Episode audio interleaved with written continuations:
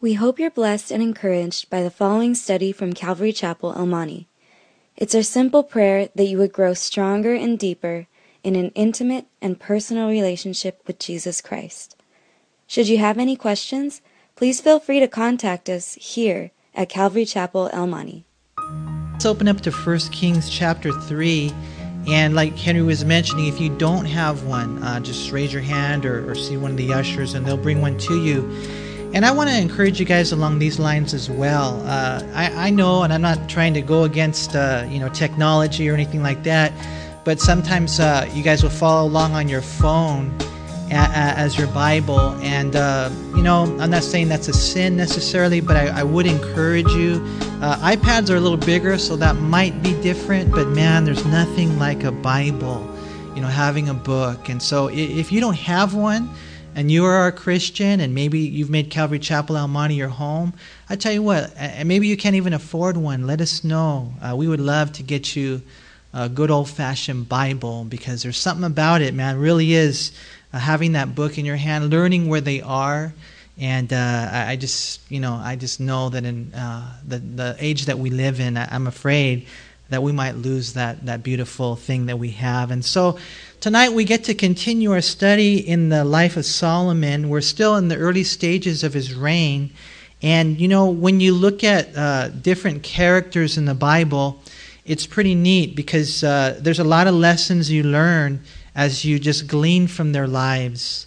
I think I've told you a few times that, uh, in, in one sense, uh, most of the New Testament you learn from the words and yet, in the Old Testament, you learn from their lives. And, uh, and so it's cool looking at Solomon. And we're going to look at the way that he, he did some really good things in chapter 3. We're going to see how he uh, was able to ask for wisdom, and, and God granted him that. And, and he kind of had a good beginning. But I, I think really the, the lesson, when you look at the entirety of Solomon's life, is a lesson that you know, even though you might have a good beginning, it doesn't necessarily mean that you're going to finish well. As a matter of fact, you know, because we know the whole story and we, you know, read through the scriptures, uh, you, it even like strikes more fear into your heart because of the fact that you realize he really started in such a tremendous way. You would think that he could never stray. And so it's a lesson for us, you know, always there, kind of tucked away in the back of your mind. You know, I know that God has done a tremendous work in your life. And I just want to encourage you as we go through the scriptures to learn from these lives. And in this case, learn how to start well, learn the things that we see that are good in his life, but also learn, you know, the fear of the Lord, you know, to maintain that walk and never compromise uh, as we're going to see even little glimpses of that in Solomon's life today. Because look what we read here in 1 Kings chapter 3, beginning in verse 1. It says, Now Solomon made a treaty with Pharaoh, king of Egypt, and married Pharaoh's daughter. Then he brought her to the city of David until he had finished building his own house and the house of the Lord and the wall all around Jerusalem. Meanwhile, the people sacrificed at the high places because there was no house built for the name of the Lord until those days. And Solomon loved the Lord, walking in the statutes of his father David, except that he sacrificed and burned incense at the high places. And so we read in verse 1 that Solomon made a treaty with Pharaoh, king of Egypt and he married Pharaoh's daughter. You know, and and and this was the thing that kings did in those days. Uh, Solomon. How many of you know the Hebrew word for peace? Probably you know it, right? Shalom. Solomon. His name means peace. And you know, he wasn't like David who fought battles. Uh, David uh, fought the battles. Solomon did the buildings. Uh, David was a man of war, Solomon was more of a man of peace. And in those days, the way that you maintain the peace with the different countries is uh, one of the ways is you would make a covenant with them and you would marry maybe one of the daughters. And so Solomon did this, we see in verse 1, with Egypt. But see, we can't do things just because the rest of the world does. We can't, you know, measure the standard even in the church and say, well, so and so does it, and, you know, they are, are a Christian. We don't do that.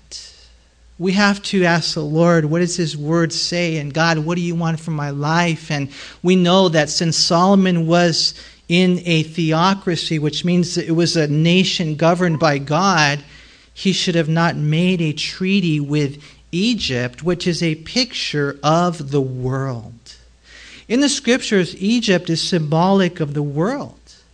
And the Bible says in James 4, verse 4, James says adulterers and adulteresses, and that's a heavy, you know, thought. Do you not know that friendship with the world is enmity with God? Whoever therefore wants to be a friend of the world makes himself an enemy of God. Solomon made a treaty with Egypt, a treaty with the world, and he went even deeper in that he married Pharaoh's daughter. Now, you know, I'm 99.99% sure that she wasn't a believer. And this was actually, and we see, we're going to see later that even though he loved the Lord, he was not a perfect man, and there were already trinkets of compromise in the early stages. You know, I, I mean, there's no doubt that she wasn't a believer, and this was actually the beginning of signs of Solomon's future sins that would eventually bring him down. You know, why would Solomon do this? Again, I mentioned to you that marriage to fellow royalty was a common political strategy in the ancient world. And it was not only because royalty wanted to marry other royalty, but also because conflict between two nations were avoided for the sake of family ties. It was a common practice among the kings of that culture. And so, you know, we have to really, you know, take this, everybody's doing it, and ask the Lord, well, does that make it right? You know, it, is something that we have to, you know, take to the scriptures. Uh, we know that this was a big so, uh, uh, problem in Solomon's life. Later on in Nehemiah chapter 13, when the people were marrying pagan wives, uh, Nehemiah was really upset with them. He he hit them he pulled out their hair you know he got, just got so upset with them. And he said you shall not give your daughters as wives to their sons nor take their daughters for your sons or yourselves. Did not solomon king of israel sin by these things? Yet among many nations there was no king like him who was beloved of his god and god made him king over all israel nevertheless he says pagan women caused even him to sin and so, you know, you're a believer. Um, not all of you are married, uh, many of you are single. If you're single, make sure that you have a deep, strong conviction that you never let your boundaries down in order that you know the enemy sometimes he comes in and he brings somebody and for whatever reason you justify it and the truth is they're not really a believer doesn't matter that they go to church. Sometimes, you know, oh, they went to church. You know, that doesn't mean that they're a Christian. You want to make sure, absolutely sure, that they love the Lord and that they are truly a believer. Because if not, look what happens. If you go over to 1 Kings chapter 11, just go over to your right. Look at verse 3 regarding Solomon, and he had 700 wives. Whoa, oh man. Princesses, 300 concubines, and notice his wives turned away his heart. That happened to Solomon, and that'll happen to you. You know, and I, and I watch sometimes and I wonder, Lord, how does it happen? Well, it's because they first don't have this conviction. They don't love the Lord. And so, you know, someone comes into your life, and, and I, I don't know, it's been a while since I've been there, obviously. I thank God that I have my wife. We've been married for, you know, since 1992. But, you know, you, you meet somebody, and before you, you know it, you're in love with them. It, it can happen to a right on Christian, you know, and it's hard at that point to back out. So you you know you can of course if if you you know read the scriptures and you know what's right, but you have to make sure that now as a Christian you know that God has somebody for you. He has someone that he has custom made just for you. And they're a believer. You're a believer. You guys love the Lord, and God has great plans for your life. You don't want second best. You want the one that God made for you, the one who, when you come together, will enhance your relationship with God. Not the one that you're having struggles with, and you think that when you're going to get married, that, you know, then things are going to get better. No, they're probably not. The one that even now points you to Jesus Christ. Because if not, man, I'm telling you what, Satan goes fishing, and on that bait, he puts, you know, whoever it is that that you're, you know, you're in your flesh, you're looking for. You're looking for the guy with the big biceps, right? Or whatever, you know, the gal, and you've got that figure, or you know, you've got, you know, oh, I hope, you know, they have a lot of money and you know, a certain look or whatever it is. And I'm just telling you right now, guys, um, don't don't go there. You know, and I and I don't want to. And as a pastor, I want to share this with you. You know, I'm not Cupid.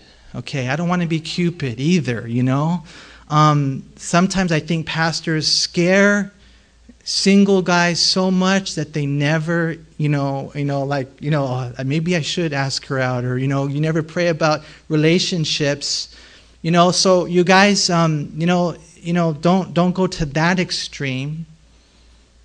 You know, you start praying about those things. You're open to what the Lord wants to do. God wants to complete people. He wants to do that work uh, of bringing husband and wife together. But you just want to make sure that, that they love the Lord. See, Solomon, unfortunately, he already in the very beginning, even though he seemed to be doing good, there's some, you know, evidence here that he's already going to, you know, fail in this area. And eventually it was the thing that killed him. I've told you guys many times about how they would kill um, the wolves in Alaska is what they would do is they would take a, a sharp knife, sharp knife, and they would dip it in blood and then freeze it and dip it in blood and freeze it, dip it in blood and freeze it until it was a it was a sharp knife, but it was like a, a blood popsicle, right? And then they would take it and they would fasten it into the ground. From what I understand, they still do this. And so when the you know the, the wolves come they smell the blood and they start licking the blood. Oh, they're like, wow, hey, free popsicle, right? And so, can you visualize the wolf licking the blood, licking the blood, licking the blood, right? And before you know it, he's like, man, this is really good. Okay, but what happens when you when you put things for an extended period of time on your body parts? It gets numb, right? And so that's what happens to the wolf. The tongue begins to get numb, and before you know it, all the blood that's on the knife is gone, and then it's cutting into its own tongue. But it doesn't know because its tongue is numb. And what happens? The wolf dies. And that's what happens when we don't take care of those areas in our life that we know and God has been you know, dealing with us and we know they're not right, eventually, you know, unless we give it to the Lord, if we keep playing games like Samson, it'll kill us. And so we got to get these areas right. Solomon here, you know, he, he marries uh, Pharaoh's daughter. He keeps her in Jerusalem until he's, you know, finished building his own house. We see that here as well as the temple. According to 1 Kings 6:38, Solomon took 7 years to build the temple, and then we read in 1 Kings 7 verse 1 that Solomon took 13 years to build his own house. And so, I mean, there's a possibility they were built concurrently, but we're not sure. We read here in verse 2, notice again it says that the people sacrificed at the high places because there was no house built for the name of the Lord until those days. And so the people were sacrificing in the high places. The high places were actually, you know, originally pagan altars scattered throughout the land, whereupon the Israelites were often guilty of idolatry. And so there's a nice place over there, it's built over there, built over there, scattered throughout the land. And sometimes they would take those high places, and yes, they would offer their offerings to the Lord, but this wasn't God's perfect will. You know, if you can, uh, later on tonight, you read Deuteronomy chapter 12 and you see how God didn't want them to sacrifice in the high places. God wanted them to come to the place that He had designated. We read in Deuteronomy 12, 13, and 14, He says, Take heed to yourself that you do not offer your burnt offerings in every high place that you see, but in the place which the Lord chooses. In one of your tribes, there you shall offer your burnt offerings and there you shall do all that I command you. And I, and I know this is a little different, but let me also say this that God has ordained, God has instituted the church. And sometimes, you guys ever run across people who say, No, well, I don't really, you know, go to church service. I don't need to go. You know, I watch it on television. Have you guys ever ran into someone like that, you know? It's kind of like that. They say, I can just do it on my own. I don't really need to be part of a body. And yet, the Lord has ordained the church. Jesus has instituted the church. Jesus gave, you know, evangelists and pastors and teachers and leaders, and Jesus made different members of the body. You can't just go and, you know, so to speak, you know, offer up on whatever high place you establish you know, we're part of a church. And some people say, well, I don't like to go to church because this, you know, there's just a lot of weird people there. And I know, I know we're weird, you know, and there's no perfect church, right? There isn't. But we need to be part of a body. We need to go where God calls us. You know, here we see that the people were offering their sacrifices in the different high places. And so things weren't perfect, but we do see in verse 3 that Solomon, he loved the Lord, walking in the statutes of his father David, except for that, that he sacrificed and burned incense at the high places. You know, this is an interesting passage. With one breath, the author speaks of Solomon's love for the Lord, walking like David. And with the other breath, the author speaks of Solomon's compromise and so, you know, for us, and I know a lot of you guys here, I know you love the Lord. I know you do. Let that love carry you to that place. And, and it's got to be the Holy Spirit doing the work because none of us can do it in our own strength. And we'll never be perfect. But let there be no strongholds of the enemy in your life where you compromise. See? We've got to let that love for the Lord just take us full bore. And we're going to see that as we go through here today. And so we read in verse 4 Now the king went to Gibeon to sacrifice there, for that was the great high place. Solomon offered a thousand burnt offerings on that altar. Now that's a lot, huh? A thousand burnt offerings. The burnt offerings was symbolic of complete consecration. And so I think there was that desire. There was a desire, Lord, I want to give myself to you. And a thousand is a lot, right? And so we read there in verse 5 that Gibeon, the Lord appeared to Solomon in a dream by night. And God said, Ask, what shall I give you? What would you, what would you ask for? But the Lord said, Tell you what, you know, I'll give you anything. What would you ask for?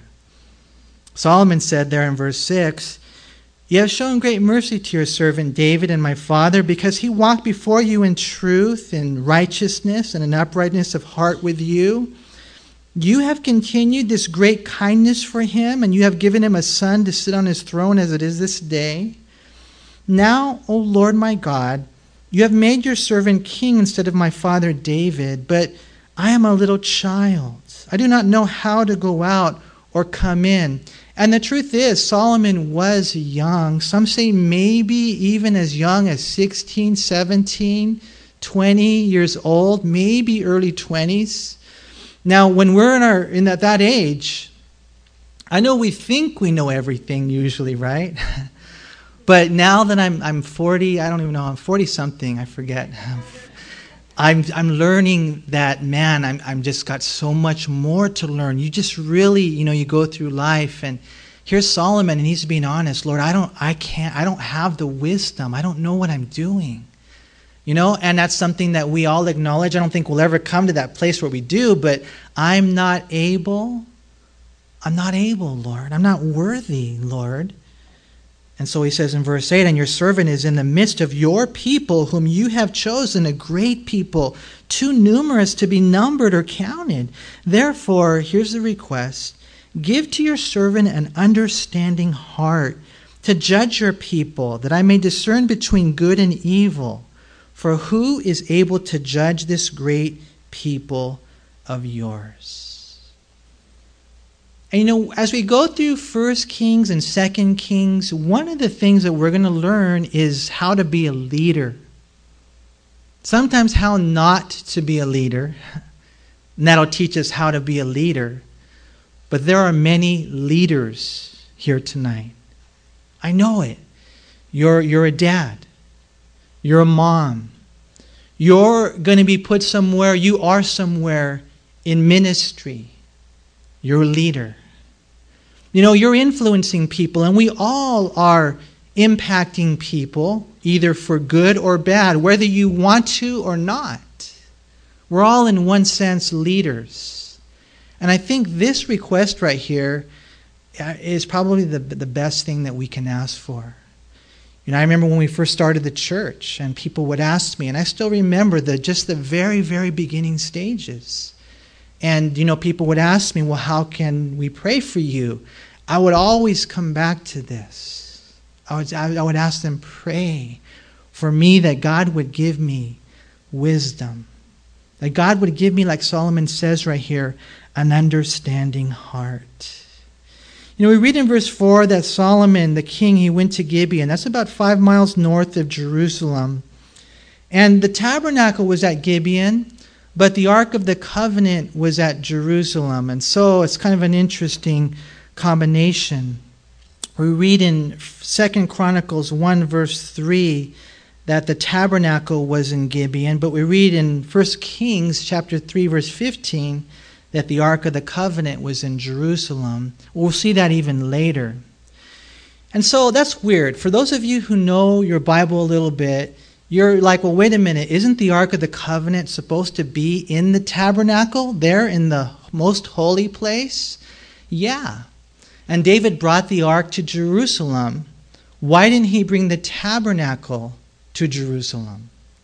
And a lot of people say the reason is is because he didn't want them to be content with that, that he wanted them to build God a temple. So again, we don't know for sure, but here was the dynamic uh, King uh, Solomon goes to Gibeon and he takes the tabernacle and the ark, the covenant, we're going to see later, uh, and that becomes a factor. He offers a thousand sacrifices. And, you know, I'm not saying that if you, you know, let's just say tonight, what if I was to tell you, hey, you guys give a thousand dollars and, you know, God will give you a dream? That would be weird, huh?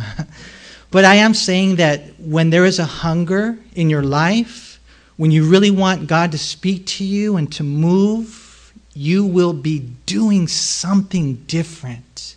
You will be praying different. There will be something different, something sacrificial in your life.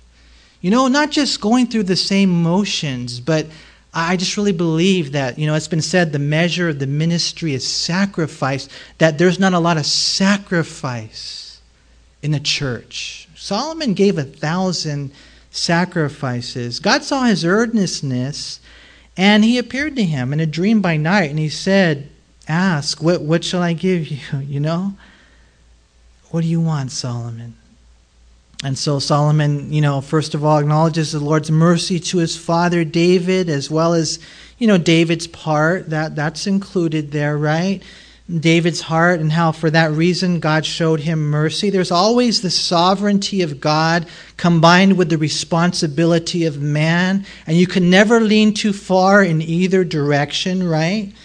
And so Solomon acknowledges God's hand in allowing him to be king now after his father, but he assesses the situation with the reality that he himself is just a kid, a kid king, probably still a teenager, and he reminds him that these are your people.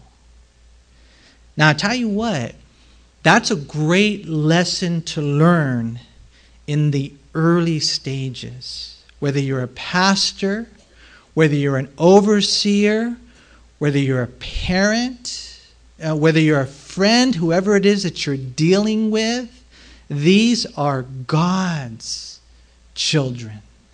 These are God's people. This is God's flock, the most precious commodity on planet Earth. That one over there that you dissed today, they are loved by God, created in His image. It's important for us to know, you know, who we are, who God is, who people are, right? Solomon, he understood that. And so he asks for an understanding heart there in verse 9.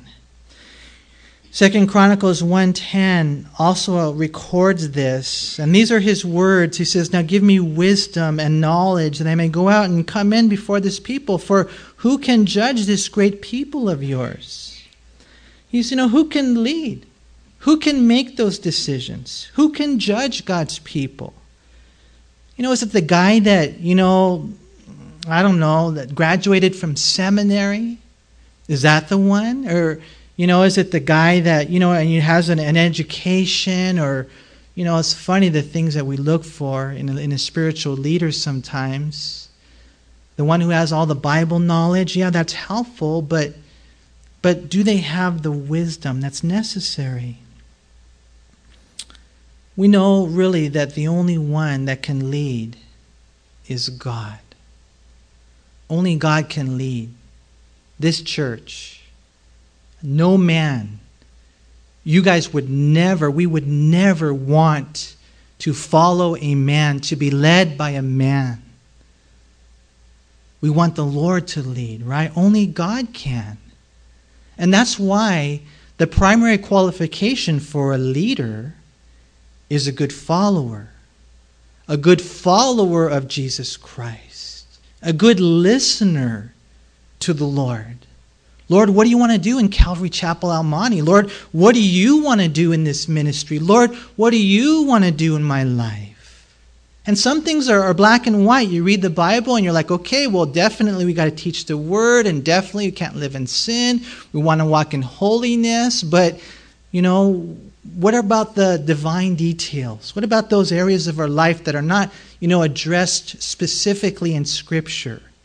You know, do you want us to do that outreach over there, or do you want us to get that office over there? How about, you know, whatever, a purchase in this area?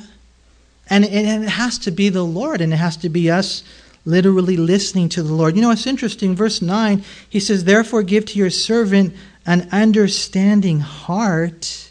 Literally in the Hebrew, what Solomon asked for was a hearing heart. The Hebrew word is Shema. You guys probably know that word as well, huh? Shema. Hear, O Israel. Hear, O Israel. Shema. You know, he wants us to hear. It's translated to hear or hearken 981 times and to understand only nine times. In other words, especially in the stem, it's called the qal stem in the Hebrew. I mean, this means God, give me a hearing heart. That's what we have to have. So, the overwhelming idea of Solomon's request is wisdom as a result of him hearing in his heart the voice and word of God. Notice what he says right there in verse 9. Therefore, give to your servant, and he says servant three times, your servant, an understanding heart, a hearing heart, to judge your people, here it is, that I may discern between good and evil. I mean, you know, is this thing good? Is this thing evil? Is that good or bad? Is she good or bad? Is he good or bad? Who knows? God knows. That's why we have to hear as leaders, right?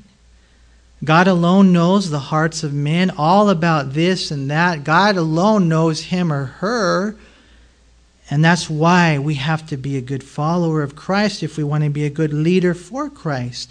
The leader must be a good heater, a good listener. And, it can't just be the outer man, the physical man who's listening with his brain, right? It must be the inner man, that spiritual man, truly listening with his heart. And therefore, our heart must be surrendered to God, the real you. You know, sometimes what happens, and I, and I pray it's not you, but I want to encourage you, if it is, that you would change. Some people, they're just really good actors and we can come to church service and we can kind of you know feel good about maybe fooling everybody. And we do it every single time. But that's not really who you are.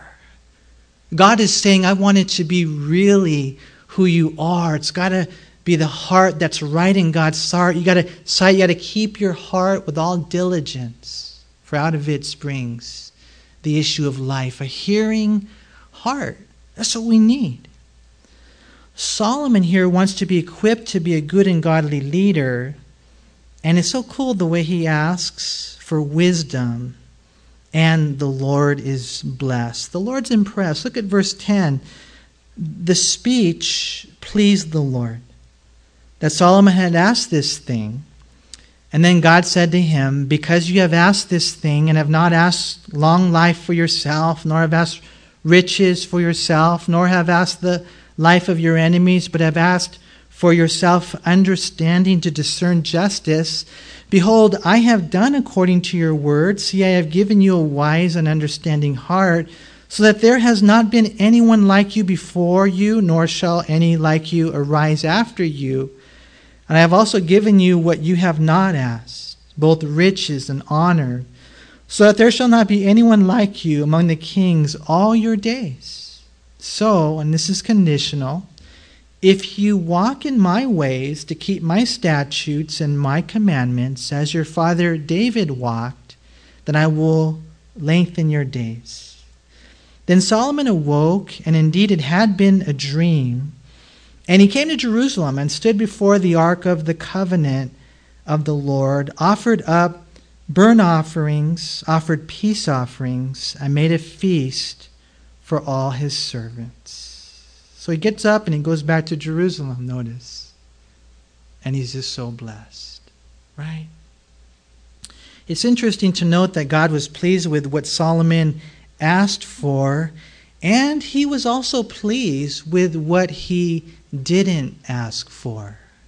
You know, and I when I read that, I thought that was kind of cool because a lot of times what we'll do is we'll just kind of throw up a whole bunch of things out there, right, to the Lord, and Lord, you know what? Just give me, you know, I'm shooting for the sky, right? You're asking for everything, and you know, and you're, but you're like, but whatever your will is, Lord.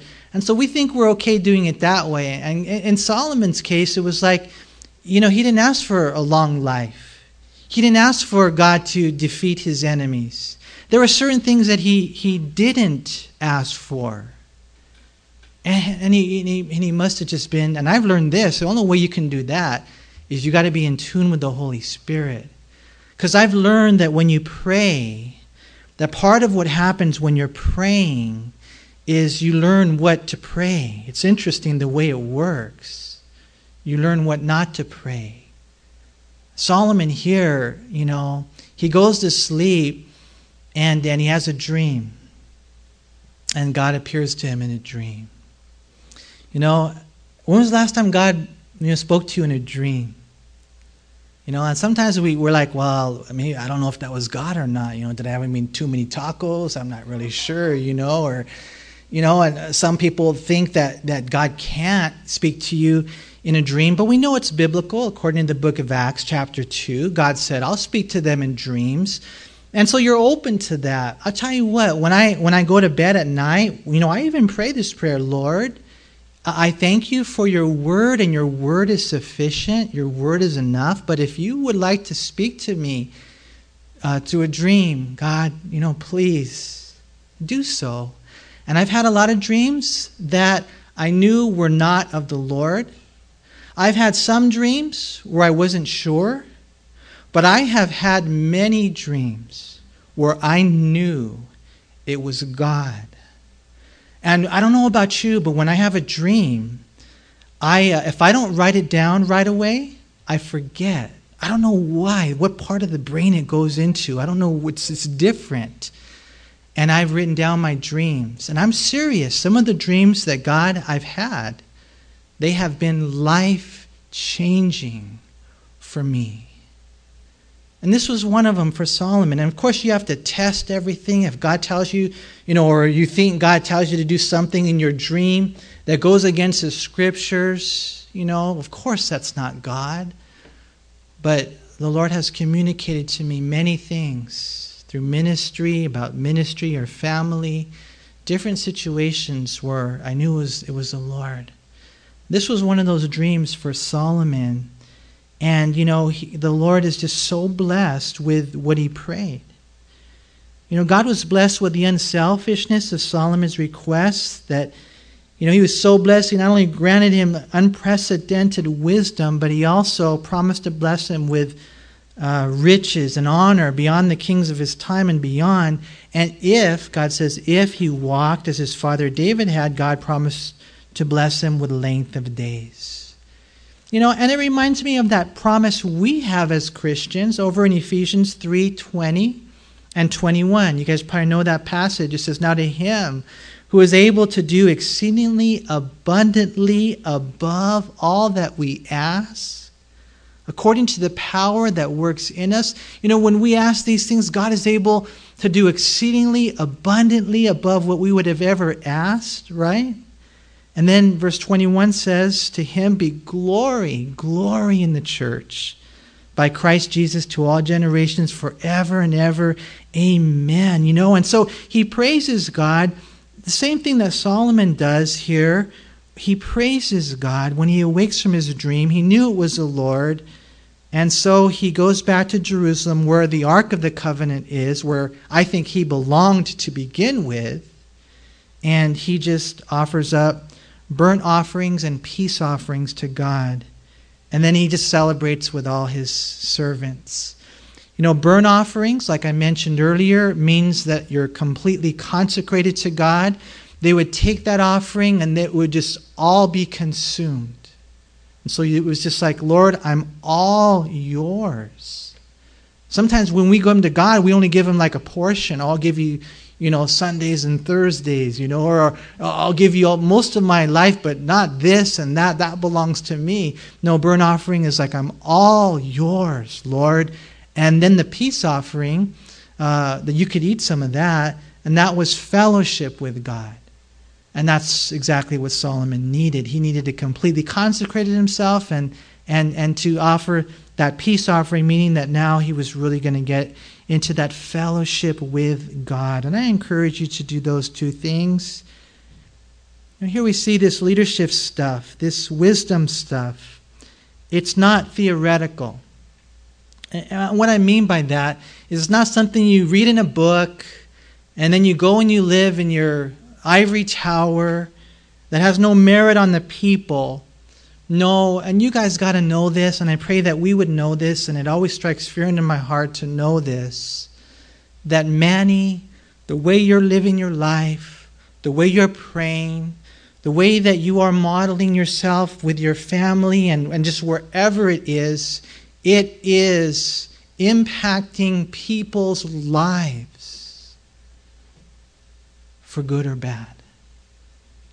You know, it's not just a lesson that we learn in, in, a book and we do the homework and we get the grade or whatever. God knows. No, that person, that person, many people are being impacted. And, and that's kind of what we read next, and it's heavy stuff, even to the point of life and death. Look what we read here in verse 16. It says, Now two women who were harlots, they came to the king, and they stood before him. And one woman said, Oh, my lord, this woman and I dwell in the same house, and I give birth while she was in and I gave birth while she was in the house. Then it happened the third day after I had given birth that this woman also gave birth. And we were together. No one was with us in the house except the two of us in the house. And this woman's son died in the night because she lay on him. I remember about a, about a year ago, uh, there was a prayer request. It was a heavy prayer request because one of the, the, the, the dads had done just this. He, he laid on his child and she died. So this happens, right? And so in verse 20, she arose in the middle of the night and took my son from my side while your maidservant slept and laid him in her bosom and laid her dead child in, in my bosom. And when I rose in the morning to nurse my son, there he was dead. But when I had examined him in the morning, indeed he was not my son whom I had born. And then the other woman said, No, but the living one is my son, and the dead one is your son. And the first woman said, No, but the dead one is your son, and the living one is my son. Thus they spoke before the king. Now, I'm not sure. Uh, you read different commentaries, and some will say, well, Solomon was pretty generous in the fact that he just allowed anyone, you know, to come before him. Here you have uh, two, you know, women who are prostitutes having an audience with the king, and there's a possibility that that's just how it happened.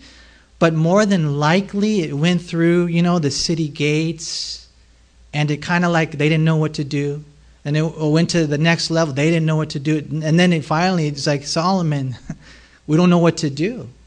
It's he said, you know, she said, or she said, she said, you know, it's one word against the other. There are no witnesses. We can't call the dads in to testify because they don't even know who the dad is. And so, you know, what, what are you going to do, Solomon? It's a classic case. Whose child is it? And so we read here in verse 23 The king said, The one says, This is my son who lives, and your son is the dead one. And the other says, No, but your son is the dead one, and my son is the living one. Then the king said, Bring me a sword. So they brought a sword before the king. And the king said, Divide the living child in two, and give half to one and half to the other. Then the woman whose son was living spoke to the king, for she yearned with compassion for her son, and said, Oh, my lord, give her the living child, and by no means kill him. But the other said, I'll let him be neither mine nor yours, but divide him. And so the king answered and said, Give the first woman the living child, and by no means kill him. She is his mother. And all Israel heard of the judgment which the king had rendered, and they feared the king. They they respected him, for they saw that the wisdom of God was in him to administer, how beautiful this word is, justice. See? And it's a great, great start to Solomon's kingdom. You know, and you think about it at a young age. Some of you here are young. But I tell you what, when you know the Lord and you know the word of the Lord, He gives you wisdom beyond your elders. Here's Solomon. He knew that the immediate and compassionate cry of the true mother would be revealed if he says, okay, let's slice the kid in half, right? I mean, the true mother would rather have the child live without her than to die with her, right? Solomon knew that. And so we see great, great approach. You know, Solomon proposed to use a physical sword. And, and, and in the process, I think that we learn from this. I'll tell you what, I like what Jon Courson said. He said, whenever you're, you're, you're, you're facing a, a difficult situation or maybe a moment of counseling, uh, say the same thing that Solomon said Bring me a sword. What's a sword symbolic of? The Bible, right? First thing, bring me a sword. Let's see what God's word says because that word will cut, right? The cut, it will get to the bottom line. What we find right here, Hebrews 4:12, the word of God is living, powerful and sharper than any two-edged sword, piercing even to the division of soul and spirit and joints and marrow. And here it is, and is a discerner of the thoughts and intents of the heart. You see, his wisdom and words from God cut to the heart of the matter and enabled him to rule in righteousness. Wouldn't it be cool if uh, President Obama administered justice one day, if God got a hold of him and saved him and humbled him? Are you praying for his salvation? Are you praying for the salvation of our governor, of our mayor, of our political leaders, like the Bible says, because then they can do such things and people will experience that justice. As a result of this, we see that they feared him, they respected him. Respect. It's an interesting word, huh? How many of you guys here demand respect? You better respect me. How many of you guys are like that? Come on. No, I'm just joking. You know, you can't do that, huh? You can't. I mean, you know, we, I always honor the position, pastor, leader. But as far as, you know, really, really rendering that type of respect, I really believe it's, it's maybe a little learned, but it's primarily earned as we follow the Lord. And that's where Solomon was. What we find right here, and we'll close with this. I just want to give you guys a few things of application this is not only something that we see written about Solomon, but I think it's something that we can learn from and how we need to be able to discern between good and evil in this world that we live in. And one thing I want to encourage you guys in, number one, is to pray. Pray. James 1 5 says, If any of you lacks wisdom, let him ask of God, who gives to all liberally and without reproach, and it will be given to him, right? And so you pray. And Matthew 7 7 says, Ask and it will be given to you. John 15, verse 7 says, You will ask what you desire and it shall be done for you. 1 John 5 14 says, There's a confidence we have in him that if we ask anything according to his will, he hears us. So ask. I really encourage you, ask God for wisdom. Number two, listen.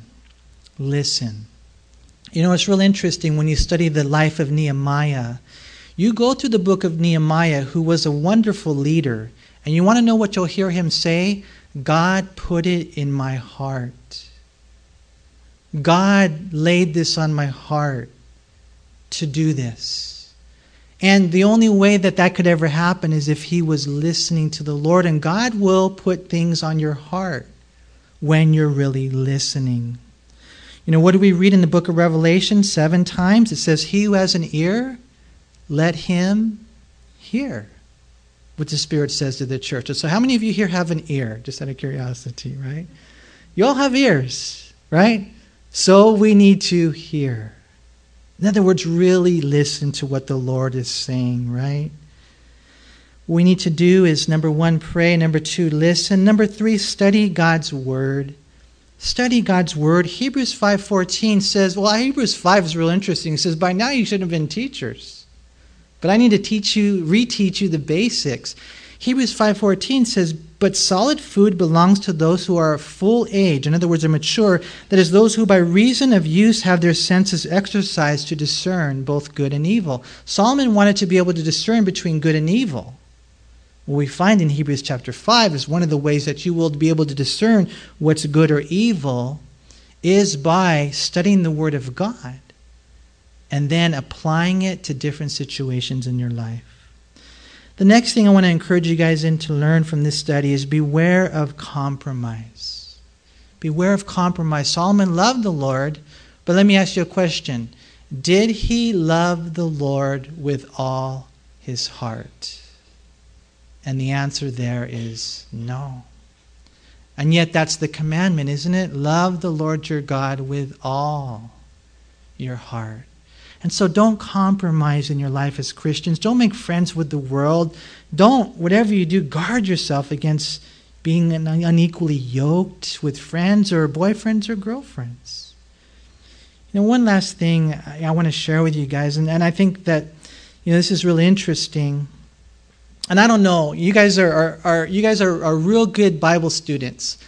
So you're not gonna you're not like really, you know, I don't think you're gonna go beyond the pages of scripture you know too much but sometimes you got to like maybe be open to maybe a little different because the bible is amazing. Um, what we find is really interesting in solomon's offer to cut the child in two. There are some people who see how god would indeed cut the kingdom in two because of solomon's sin. Eventually dividing the kingdom into the northern and southern kingdom right and it's interesting because when you read through the prophets, you find that oftentimes the northern and southern kingdom were compared to harlots. I don't know. I don't know for sure, but I tell you what, this brings us to our last point. I, I want to encourage you to finish well. Start well, but I think we also have to finish well. You know, Solomon should have known this. I mean, he's the one who wrote Ecclesiastes 7 8. Listen to what it says Ecclesiastes 7 8. The end of a thing is better than its beginning. In other words, the end of the thing is almost more important than the beginning. It's the way you finish, right? And he says in Ecclesiastes chapter 7, verse 1 A good name is better than precious ointment, and the day of death than the day of one's birth. Again, emphasizing the end. American poet Henry Longfellow said this Great is the art of beginning, but greater is the art of ending. You know, I take this to heart. I really do. I pray. I pray you guys would as well. Lord, we thank you for your word. We thank you for uh, just allowing us to study it together because I know, Lord, you are so good. What a beautiful promise, Lord, that if we need wisdom and we ask, you said, and, I, and we got to believe it, that you would provide that wisdom.